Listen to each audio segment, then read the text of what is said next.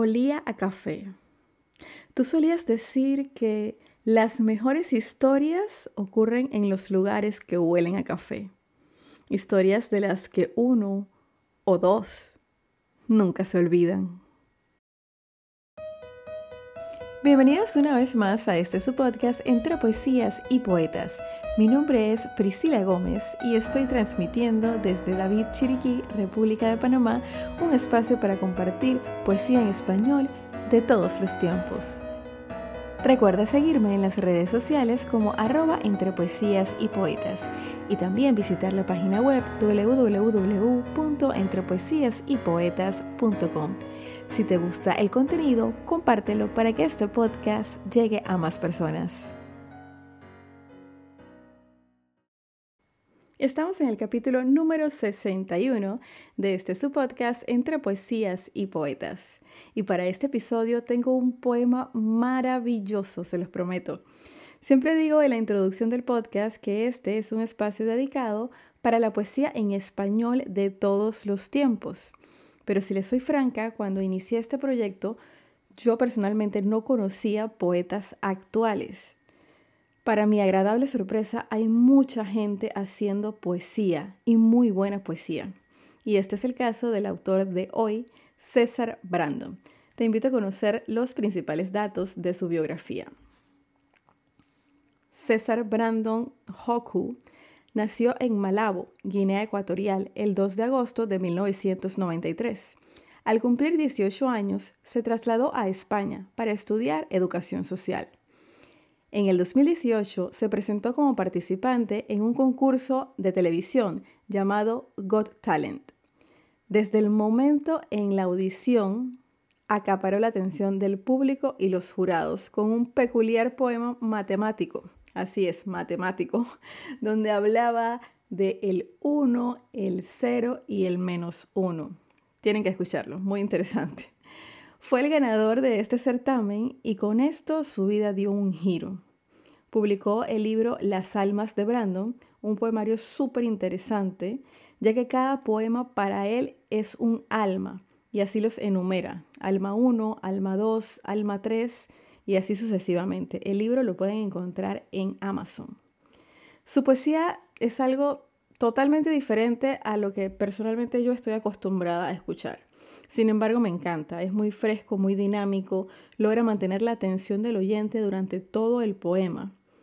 Él mismo describe sus libros como una recopilación de historias cortas, cuentos y poemas de todo tipo que tratan sobre el amor, la soledad, el olvido, el dolor, la alegría, la felicidad, la vida y la muerte. Es realmente interesante su trabajo.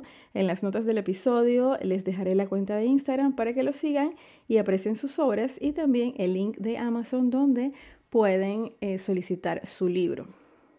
Antes de continuar con El alma número uno, el poema que declamaré en este episodio, quiero contarte que este capítulo llega a ti gracias a noticiasdepanamá.live.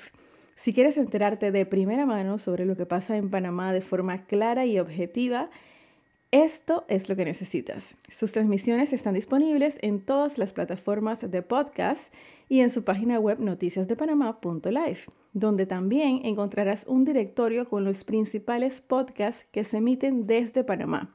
Por supuesto que entre poesías y poetas está dentro de este directorio.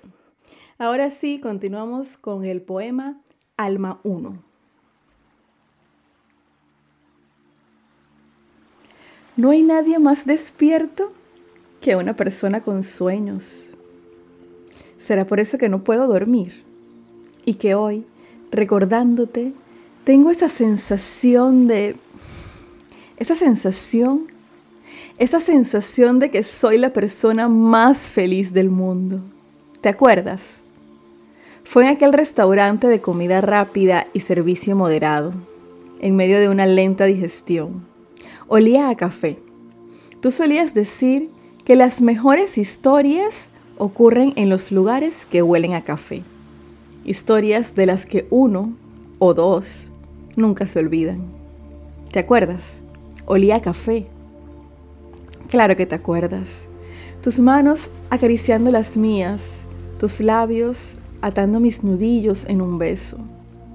Era la primera y la última vez, después de muchas veces más contigo, que una niña me besaba en la mano como si fuese el fin del mundo, o el fin de los besos, o no sé exactamente cómo expresarlo, pero se sentía como el fin de algo que no tenía intención de acabar. Y perdona mi torpeza, tú que veías belleza en la imperfección. Déjame decirlo así, me besabas como solo tú sabes besar. Dios, mejor no intento explicar cómo se sentían tus besos en mi boca. Me acuerdo.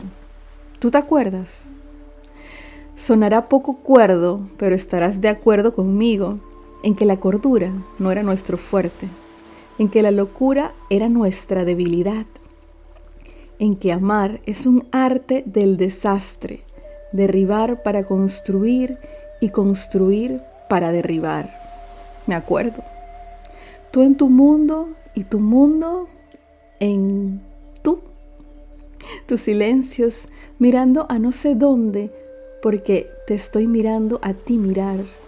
Dios, ¿qué hay más hermoso que un paseo en tus silencios, flotando en una de tus indestructibles burbujas de hormigón armado?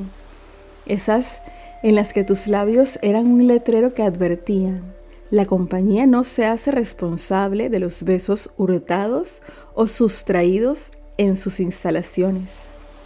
Me acuerdo de la niña, de la bata de colores, del pañuelo en blanco y negro, de los ojos sepia y de la sonrisa que hacía temblar a cada uno de mis tumores. Fuiste tú quien me hizo comprender cuánto miedo les tiene el cáncer a las ganas de vivir. Me acuerdo, aquel día te inventaste la teoría de las almas de Brandon me dijiste que era capaz de sentir cosas que más nadie podía sentir, que podía ver colores que nadie más podía ver y que escuchaba sonidos que nadie más podía oír. Me dijiste que siendo uno podía ser mil personas a la vez, que el universo me había elegido a mí para ser su recolector de almas y que estaba obligado a contar las historias de todas las almas que habitan en mi interior. Me dijiste tanto como lo de que tenía esa cosa que te hacía dudar de si era un genio o un idiota con muy buenos reflejos. Hasta poniéndome a parir me hacías reír. Me hiciste sentir especial. Y ya sabes que soy más de escribir que de hablar. Pero este es tu funeral. Y por la chica que me enseñó a ser yo mismo, siempre romperé las reglas. Y puede que llegue algo tarde, pero ahora entiendo a qué te referías cuando dijiste que volar no es sepinterno, porque hasta los aviones mueren en la tierra. Postdata. Todavía tengo la servilleta en la que firmaste, en pleno uso de tus facultades, bajo la influencia de la quimio, que me cedías todas las acciones sobre tu alma. Postdata de la postdata. Cuidaré bien de ella. Postdata de la postdata de la postdata. Casi se me olvida decirte que te quiero. Te quiero.